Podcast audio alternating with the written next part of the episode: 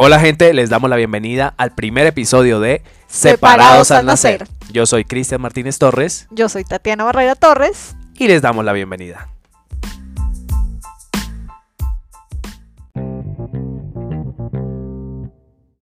Bueno, y ahora queremos empezar por contarles qué nos trae acá, qué nos trae a Separados al Nacer, un poco de esta historia que empezó con varios cafés, con varios encuentros.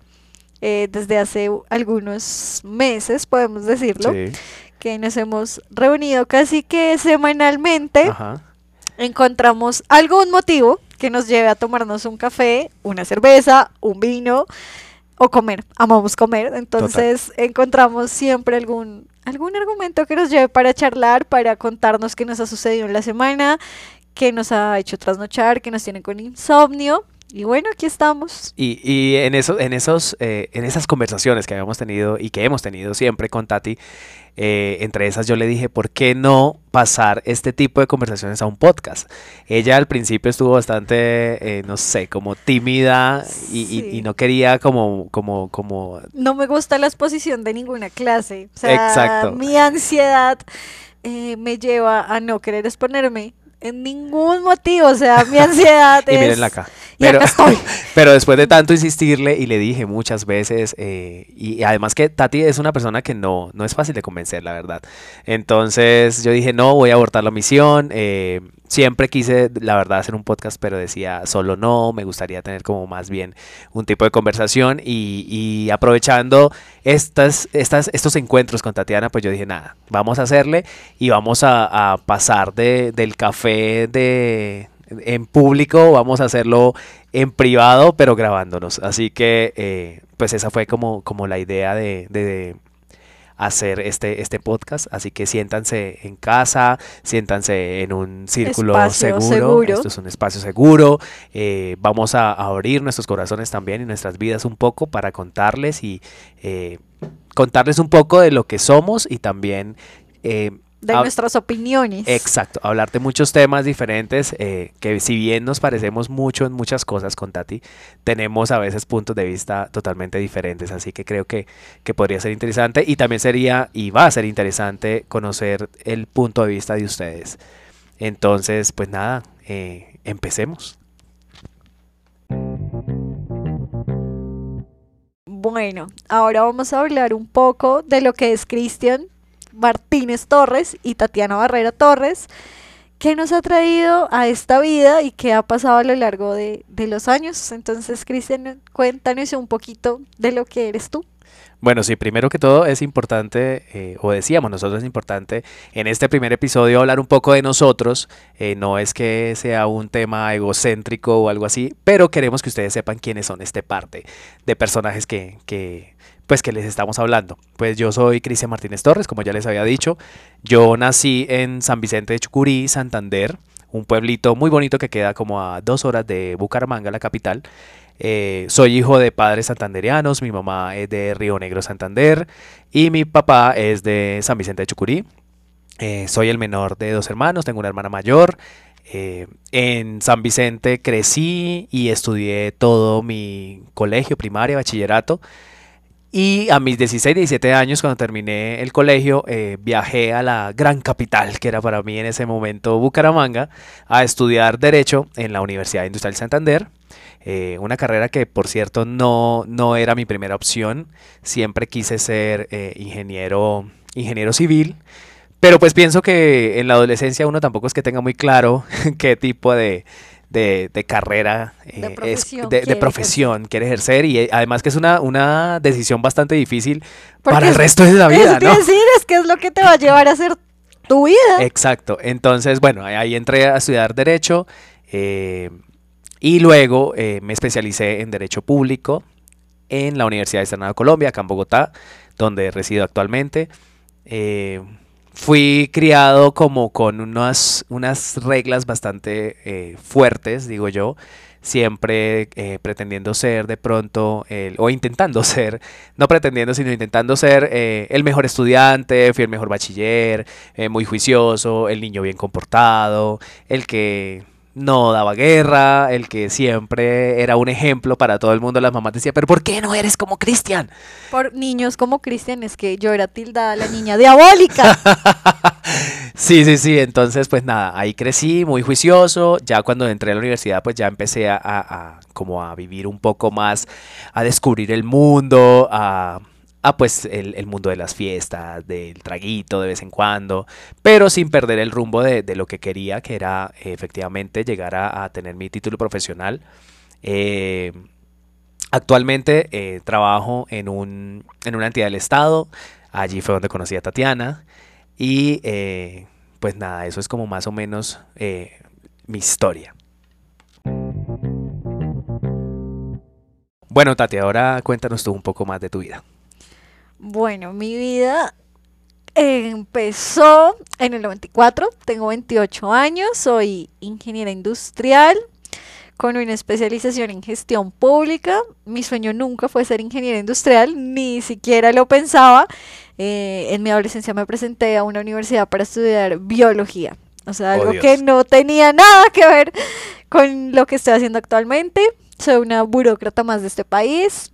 Eh, trabajo con Cris, como él lo dijo, trabajamos en una entidad del Estado, eh, llevo varios años en esto, no me imaginé estar donde estaba realmente a mis veintiocho años, eh, han pasado varias cosas que me han traído hasta acá, me ha gustado lo que he vivido, eh, soy de padres rolos, mi papá nació acá en Bogotá, mi mamá igualmente, eh, fui criada de una manera un poco diferente porque mis familias son polos opuestos, una es conservadora, la otra es liberal.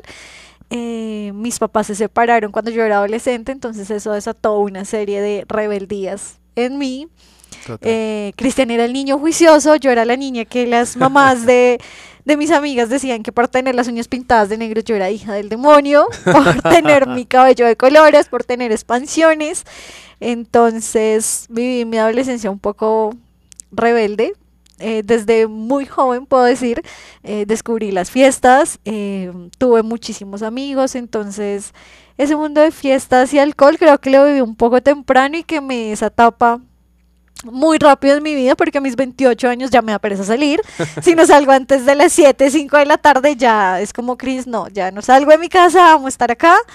Entonces eso es un poco lo que resume a Tatiana Barrera.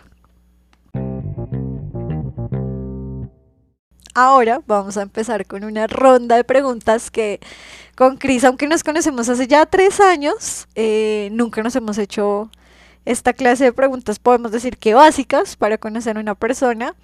Somos un poco trascendentales, debemos decirlo, y somos muy emocionales, entonces nuestras conversaciones siempre han sido soñadoras, inspiradoras y terapéuticas. Y entonces, más en este, en este momento de la vida que nos encontramos los dos, que tal vez estamos como viviendo ciertos cambios que tal vez no, no son pequeños, exacto. Entonces eh, nuestras, nuestras conversaciones eh, se envuelven en tal vez temas más profundos, pero para comenzar y, y pues para que ustedes conozcan un poquito más de nosotros, pues vamos a hacer una ronda de preguntas eh, sobre diferentes eh, temas relacionados obviamente con nuestras, nuestras vidas, eh, para que nos conozcan un poquito más.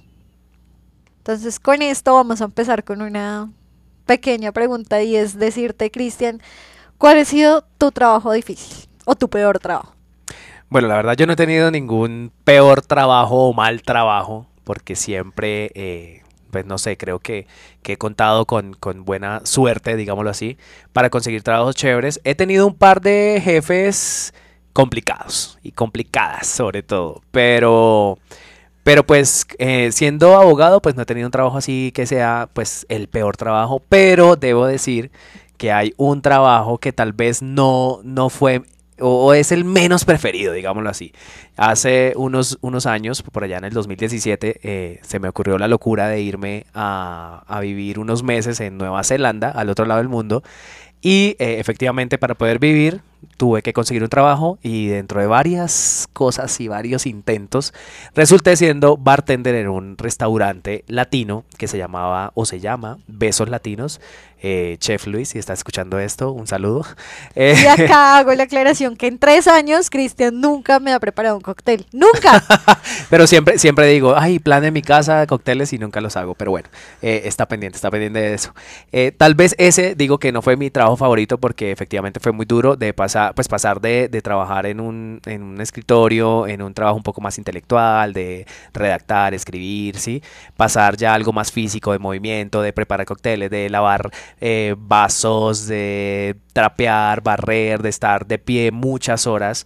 eh, creo que fue, fue fuerte, es una experiencia chévere que, que, que viví, pero que la verdad no, ¿No, no repetiría. No, no, creo que no, no repetiría y, y menos a, a, a mis treinta y cuatro años de edad ya que tengo. Creo que fue algo que viví y que, que efectivamente me quedo con me quedo con el derecho y no con, con, con las barras de los bares. Y pues más estando tan lejos de tu casa, de tu país, con gente que no conoces, con gente que no habla tu idioma nativo, que sí, hace que sí, los sí, días sí. fueran también más complicados, teniendo... No sé, supongo que tienes alguna historia por contar de un día que te dijiste como, odio estar acá, ya me quiero regresar. No uno, muchos. muchos días, muchos días, pero, pero bueno, más adelante yo creo que en otro capítulo y en otro episodio les contaré más sobre, sobre ese tema, que sí, sí tengo varias historias por ahí por contar. Pero cuéntanos tú, Tati, ¿qué, qué trabajo ha sido así como, oh, no, o sea, el, el peor trabajo de tu vida?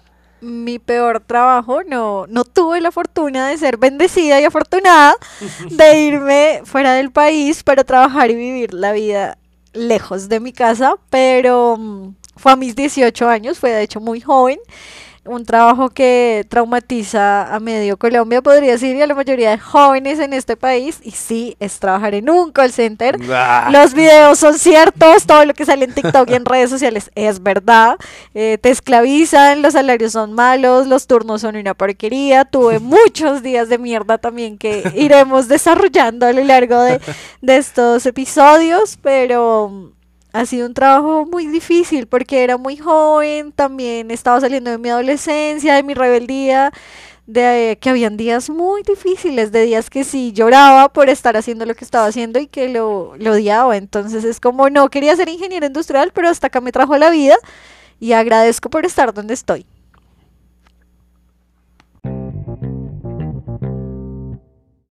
Bueno, Tati, vamos ahora a preguntar, eh, no sé, queremos saber algo que haya marcado tu adolescencia. Es que en mi adolescencia yo era muy soñadora y creo que veía mucho Disney Channel para decir que soñaba con los amores románticos y perfectos, aunque, como se les decía, mi adolescencia fue rebelde, entonces mi papá era muy conservador. Mi papá era muy de no quiero que salgas, no quiero que tengas amigos hombres, estoy en un colegio femenino, entonces lo que me llevaba a tener muchas amigas niñas, pero en el conjunto residencial que vivía, habían chicos un poco mayores que yo, que teniendo quince años y ellos dieciocho años, eso era ilegal, eh, me encantaba salir con ellos, entonces ahí conocí a mi primer amor platónico y, y que es un amor que hasta estos días anda rondando por ahí, mm-hmm. que marcó mi adolescencia mucho. Mi adolescencia fue marcada por la separación, uno, de mis padres y dos, que empecé a conocer la palabra feminismo, la palabra forjar el carácter de una mujer, eh, que en mi casa no sucedió y fue irlo conociendo por fuera. Eh, me cambiaron de colegio, entonces para mí salir de un colegio femenino a un colegio mixto causó como un choque gigante en el que entró la rebeldía también de que papás separados, me cambiaron de colegio, me, me alejaron de lo que conocía en mi momento y que uno siendo adolescente uno cree que todo es el fin del mundo. Entonces cuando me sacaron de ese colegio empecé a escaparme del colegio, hmm. empecé a llegar tarde a casa, a... a mentirle a mi papá, porque con mi mamá siempre he sido sincera, entonces fue empezar a meter en problemas a mi mamá.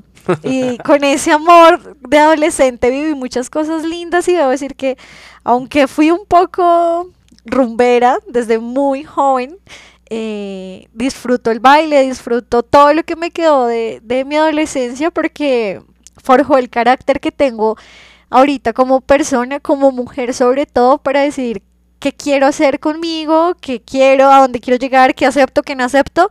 Y toda esa rebeldía formó una revolución de lo que era Tatiana Barrera Torres. Total. Y, y todo eso sí me ha, me ha gustado, o sea... Eh, para mi familia yo era la oveja negra, entonces en la adolescencia me hacían casi que círculos y terapias familiares porque me le había salido de las manos a mi mamá. Entonces mi adolescencia la disfruté y creo que una de las cosas más marcadas fueron los cambios que tuve, tanto físicos como de pensamientos, y como empezar a crecer y darme cuenta que la vida no era tan Disney Channel como lo veíamos. Yo... la verdad, no fui tan, tan, tan privilegiado para tener Disney Channel en mi adolescencia, porque a mí me tocó con la perubólica, ¿ok? Me tocaba lo que, lo que, los canales que llegaban al, al pueblito, eh, pero realmente, por ejemplo, pues para contestar también la, la misma pregunta que qué marcó a, eh, mi adolescencia, yo creo que Eh, suena cliché y todo, y, y tal cual como lo dijo Tati, la, la separación de mis padres, ¿sí? Eh, pues yo venía de una familia ideal, de una familia que era un ejemplo para todo el mundo, exacto, eh, con sus dos hijos, buenos estudiantes, eh, mi hermana que se estaba metida en todo, en, por, en bueno, le faltó porristas, eso estaba en danza, en canto, en de todo. Yo fui porrista, algo que tampoco te había contado. Y entonces efectivamente eh, llegar, de, de, o sea, pasar de, de ver como todo el deber ser, cómo debía ser una familia, pasar a ver lo que no debería ser, ¿sí? Que es, es, es tal vez eh, eh, esa ruptura, ¿sí? De, de, de un amor tan bonito que se, que se veía entre, entre mis padres, y pues por consecuencias de, de pues por consecuencias no, por, por no decisiones, sé, malas decisiones, decisiones, malas decisiones de, de sobre todo de mi papá. Sí, aunque obviamente pues yo siempre he dicho que cuando una relación termina eh, no es culpa de una sola persona, eh, influyen muchas cosas. Entonces eh, el problema fue que mi papá se separó de su, de su, de su esposa, pero se separó de sus hijos también. Entonces okay. Olvidó un poco esa figura y esa responsabilidad que tenía él. Eh, eh, no lo juzgo porque pues cada quien hace lo mejor que puede, que puede. Con lo que tiene. Eh, pero creo que sí fue algo que marcó, fue algo que marcó la adolescencia y, y es, es, es pasar de ser el hijo menor de la casa a ser el hombre de la casa, ¿sí? A ser el hombre de la casa, el que, al que le consultan todo para tomar decisiones, el que, pues obviamente en, un, en una sociedad machista, eh, pasar como a proteger a mi mamá y a mi hermana, ¿sí? A intentarlo siendo, siendo un, un, un culicagado de catorce años. Es, ahí es me difícil. Nace una pregunta. En Colombia siempre hemos hablado de regiones y siempre hay como caracteres, eh, sí, que identifican a ciertas regiones. Ajá. Y la gente de Santander siempre se imagina, o sea, sí, la, los caracteriza mucho como su mal genio. Ajá. Y que muchos hombres de allá suelen ser muy machistas. ¿Tú crees que eso también influyó en ti en tu adolescencia estando tan joven? Pues mira, yo creo que de pronto dentro de mi familia no. Porque no había un machismo como tal, bueno, mentiras, eh, el machismo es, estaba, ¿sí? Eh, porque pues mi papá efectivamente er, era un hombre, o es un hombre tal vez un poco machista, ya ha cambiado un poco, pero, pero para mí era lo normal, ¿sí? Era, era tan normal ver que mi mamá tenía que atender a mi papá, que nos íbamos a dormir a la hora que mi papá quería que nos fuéramos a dormir. Eh, sí había machismo, pero no creo que marcó algo porque... En fin. No, porque era como el, el, el, el deber ser, o sea, no hubo una ruptura de nada, fue como lo que lo, lo, lo normal, lo que tenía que pasar. Entonces creo que el machismo no fue en ese momento de mi vida algo tan importante. Más adelante viene el machismo, sí, sí a ser una, una figura súper importante y en, en los cambios que estoy teniendo, de hecho, actualmente. Sí, eh, debemos decirlo, Cristian. O sea, lo puedo decir orgullosa de ser mujer. Cristian es un hombre que se encuentra en un proceso de construcción también muy bonito que ha tenido en los últimos, creo que años, ni siquiera meses, ajá, sino en los últimos años de, de replantearse muchas cosas y muchas, sí, opiniones y total, muchos pensamientos que tenía. Y eso es, eh, nada, dándole duro y martillando ese machismo que viene súper fuerte desde, desde pequeño. Y obviamente en un pueblo tan pequeño como... como San Vicente, pues sí, sí era fuerte. Pero como tú me preguntas, no creo que haya sido algo que marcó como marcó? tal la adolescencia. Eh, pero sí, esa, la separación de los padres, eh, efectivamente, creo que muchos hemos pasado por eso y, y efectivamente no es, no es fácil y, y no es un, ah, ya pasó. Es algo no. que marca. Ojo papás, ojo papás. Bueno, Tati, la siguiente pregunta es, ¿Qué significa ser un buen amigo para ti?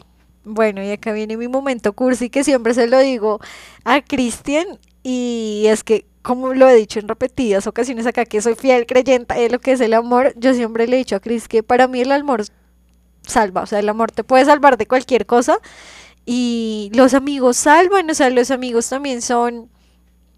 pueden llegar a ser los amores de tu vida, o sea, no necesariamente tiene que ser un amor romántico, sino el ser un buen amigo es también respetar los espacios, es estar para ahí sin estar, o sea, sin estar de una manera presencial, y creo que en eso Cris tiene un trofeo ya ganado, porque uh-huh. siempre se lo he dicho que él me ha salvado de maneras que yo creo que ni siquiera él alcanza a dimensionar, y es ser esa lealtad y, y es tener como eso de querer ayudar y de querer estar y de querer siempre hacerte sentir de una manera diferente, de sentirte especial, y un buen amigo lo considero que, que está ahí sin necesidad de que hables a diario ni de que hables todos los días, se siente una conexión linda con las personas que, que se consideren así, que estén para ti, que no te juzguen, que no juzguen tus decisiones, porque mucha gente cree que por el ser amigos pueden entrar a tu vida a querer juzgar o a querer controlar, y, y un buen amigo para mí es de, si yo tengo una decisión ya tomada y si en serio estoy cometiendo una burrada,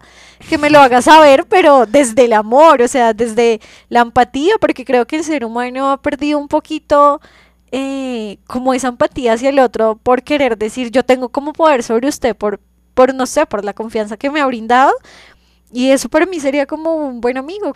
¿Tú, Cris, qué considerarías? Yo, yo creo que sí, estoy de acuerdo contigo, y también creo que un buen amigo es el que siempre está, porque me ha pasado, bueno, no sé a ustedes, eh, ya después de, de, de tantos años, yo tengo, por ejemplo, amigos que somos amigos desde los cinco años, tengo un par de amigos, una amiga y un amigo que somos amigos desde, desde muy pequeños, pero yo siempre, o sea, siento que, que el amigo... siempre debe estar, pero no esperando a que el otro aparezca, ¿sí? Exacto. O sea, no es ese amigo que, ah, tengo un amigo y si lo busco, está. Eh, está. No, pero es que tiene que estar presente también. Sí, no ¿sí? solo es amigo de cuando te necesito, te busco. Sí, o ni siquiera de cuando te necesito, sino, ah, nos vimos en cinco años y en cinco años, ay, ah, somos amigos. Pero eso se va perdiendo. Yo pienso que el amigo siempre está. No es de hablar todos los días, ni de escribirse todos los días. Aunque nosotros sí lo hacemos. Aunque nosotros lo hacemos. pero, pero digo que es el amigo que, que también se preocupa, ¿sí? Que se preocupa por, oiga, lleva, lleva una semana sin aparecer, lleva un mes sin aparecer, esta persona cómo estará, está bien, está mal, eh, no, muchas veces de hecho yo mismo me he, me he juzgado por no ser buen, tan buen amigo, ¿no? Porque yo soy una persona muy, muy, eh, ¿cómo digo? Desprendida de las cosas, ¿sí? Y de las personas. Entonces, eh, por ejemplo, con Tati, pues sí tenemos como una relación súper, súper cercana y muy constante, pero con otros amigos que de verdad a veces digo... juepucha, no, no, ni siquiera sé en qué están trabajando, ¿sí? Entonces siento como, mierda, yo también tengo el deber de buscarlos, ¿sí? De buscarlos y, y de preguntar cómo están, de... Creo que eso es, ese es el, el mejor amigo y, y, y el que no juzga. Yo creo que, sí. que no hay nada más chévere que un amigo que no juzga, pero que no, que no es alcahueta. Porque no es ser buen amigo, no es solo alcahuetear. Decir y, sí a todo. Exacto, decir que sí a todo y decir, ay, qué chévere, o sea, la estás cagando, pero qué risa. No, yo, no, yo pienso que... o sea, que... es también como hacerte ver desde, o sea, desde otro punto que estás posiblemente a cometer un error. Sí, pero o sin que no juzgar. Estás tomando las decisiones correctas, pero sin juzgar y sin querer tomarlas por ti. Exacto. Sino como guiándote, se puede decir de un modo. Porque no hay nada más chévere que poder tener a alguien... a quien de pronto tú dices, juepucha, yo la puedo estar embarrando, pero voy a decirle sin miedo y sin pena, a ver qué me dice. Y ¿qué sin comenta? Miedo a ser juzgado, y sin Exacto. miedo a que se burlen de pronto sobre algo que estás pensando, o que te critiquen por hacer algo que estás pensando. Ajá. Y me dejaste pensando que tengo también amigos que son desde mi infancia, desde hace muchísimos Ajá. años, y que a lo largo de la vida ellos asumieron que por ser amigos desde hace tantos años íbamos a seguir siendo amigos siempre. Uh-huh. Y es como que a lo largo del tiempo también he ido entendiendo que no es necesario que tú estés presente en la vida de una persona muchos años para dejar una marca, para ser buena persona, para ser Total. Buen amigo. Uh-huh. O sea, a medida que tú vas cambiando hay gente que tu vida sale y eso también está bien. Sí. Y entra en, en, el, en la parte de querer crecer y de querer soltar y desprenderse. Uh-huh. No es bueno ser tan desprendido de no llamar, ni me nunca pasa, preocuparse, me pasa, me pero, Pero pues si hay gente con la que uno se aferra y que uno piensa que tiene como una responsabilidad por conocerla hace mucho tiempo, y considero que no es justo tampoco asumir eso. O sea, te, se te puede convertir en una carga. Total. Yo creo que después de, de, de todo esto que hemos dicho, sería bueno hoy en la noche al acostarnos a dormir pensar, ¿será que yo sí estoy siendo un buen amigo? Continuando con nuestra ronda, voy a preguntarle a Cris, eh, ¿qué es lo que menos te gusta de ti como persona? Creo que es, es, es difícil responder este tipo de cosas porque, porque a veces ni siquiera nosotros mismos nos, nos ponemos a pensar qué no nos gusta de nosotros. O a veces nos vamos al otro extremo y nos damos mucho durísimo. palo, durísimo para, para criticarnos y, y para, para, no sé, como juzgarnos nosotros mismos. Pero yo pienso que lo que menos me gusta de mí como persona, eh, la respuesta típica, el perfeccionismo, no mentiras, ser tan perfecto. Ser tan perfecto cuesta y duele. No, pues ahora falta que diga que lo lindo le duele.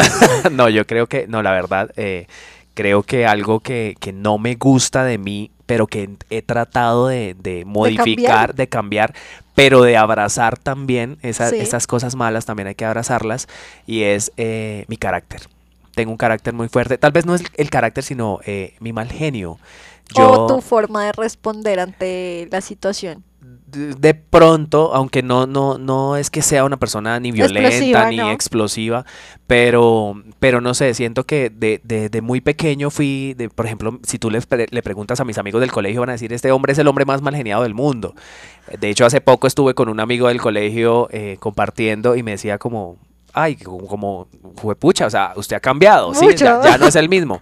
Efectivamente, creo que, que, uno, que, que uno debe venir eh, evolucionando y mejorando muchas cosas, pero siento que eso aún me falta, me falta, soy un poco impulsivo, eh, siento que, no sé, a veces como que eh, me desespero fácil, ¿sí? Soy supremamente impaciente, quiero todo ya, quiero respuestas, quiero tener el control de muchas cosas, entonces son como un conjunto de varias cosas que no me gustan de mí, pero que que he tratado de aceptar, que es lo, lo, lo, lo, lo principal. Importante también no darte duro. Exacto, no darme tan duro por eso, pero sí tratar de cambiar y mejorar y ver de pronto, es, es, es imposible decir, es que voy a dejar de, dejar de ser mal geniado, voy a dejar de ser impaciente, no. pero tal vez enfocar esas cualidades o defectos, entre comillas, hacia otros caminos, ¿sí? Para que de pronto si soy impaciente, bueno, si soy impaciente con un, con un proyecto que tengo, pues eso me ayuda a impulsarme, por ejemplo, con este podcast, ¿Este podcast? Fui, soy el hombre más impaciente y cuando algo me motiva digo, pucha, lo quiero ya, y eso me ayuda a que las cosas se, se hagan, hagan, ¿sí?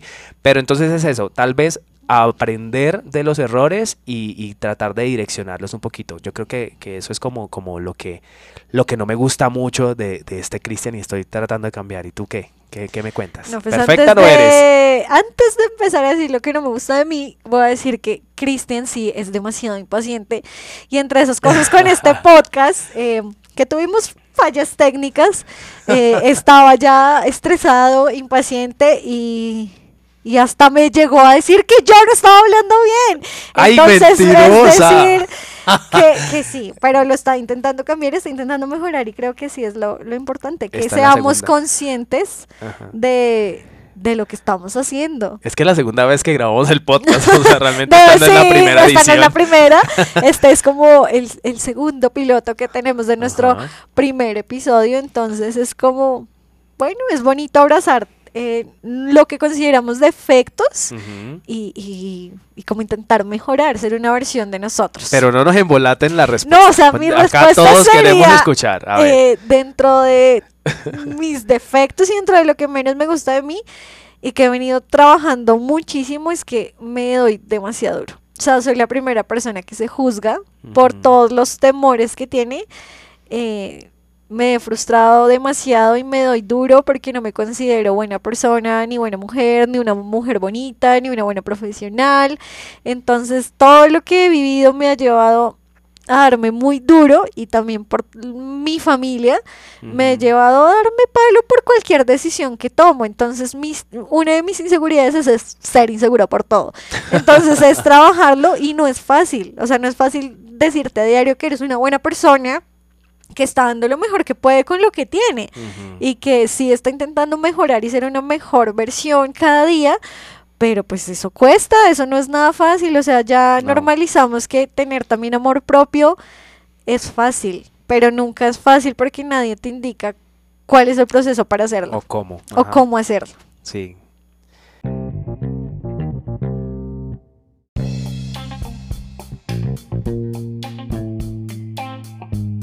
Bueno, Tati, ya basta de hablar de nosotros, eh, pues era, era necesario, sí, era un poco necesario para que ustedes se sintieran un poco más en confianza y pues que generáramos como un círculo aquí y un, y un, un vínculo de confianza entre ustedes que nos están escuchando y pues nosotros que estamos acá hablando para ustedes.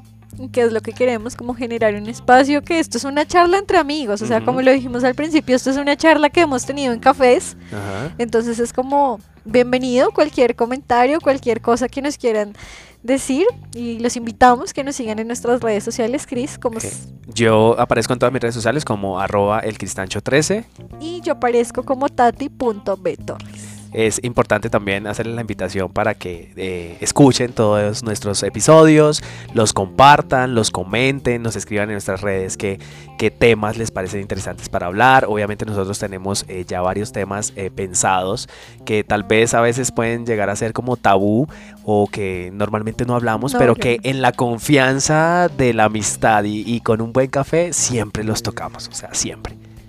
Entonces, eh, pues nada, eh, yo creo que bienvenidos por acá. Les damos la bienvenida y les agradecemos que hayan llegado hasta este punto del podcast.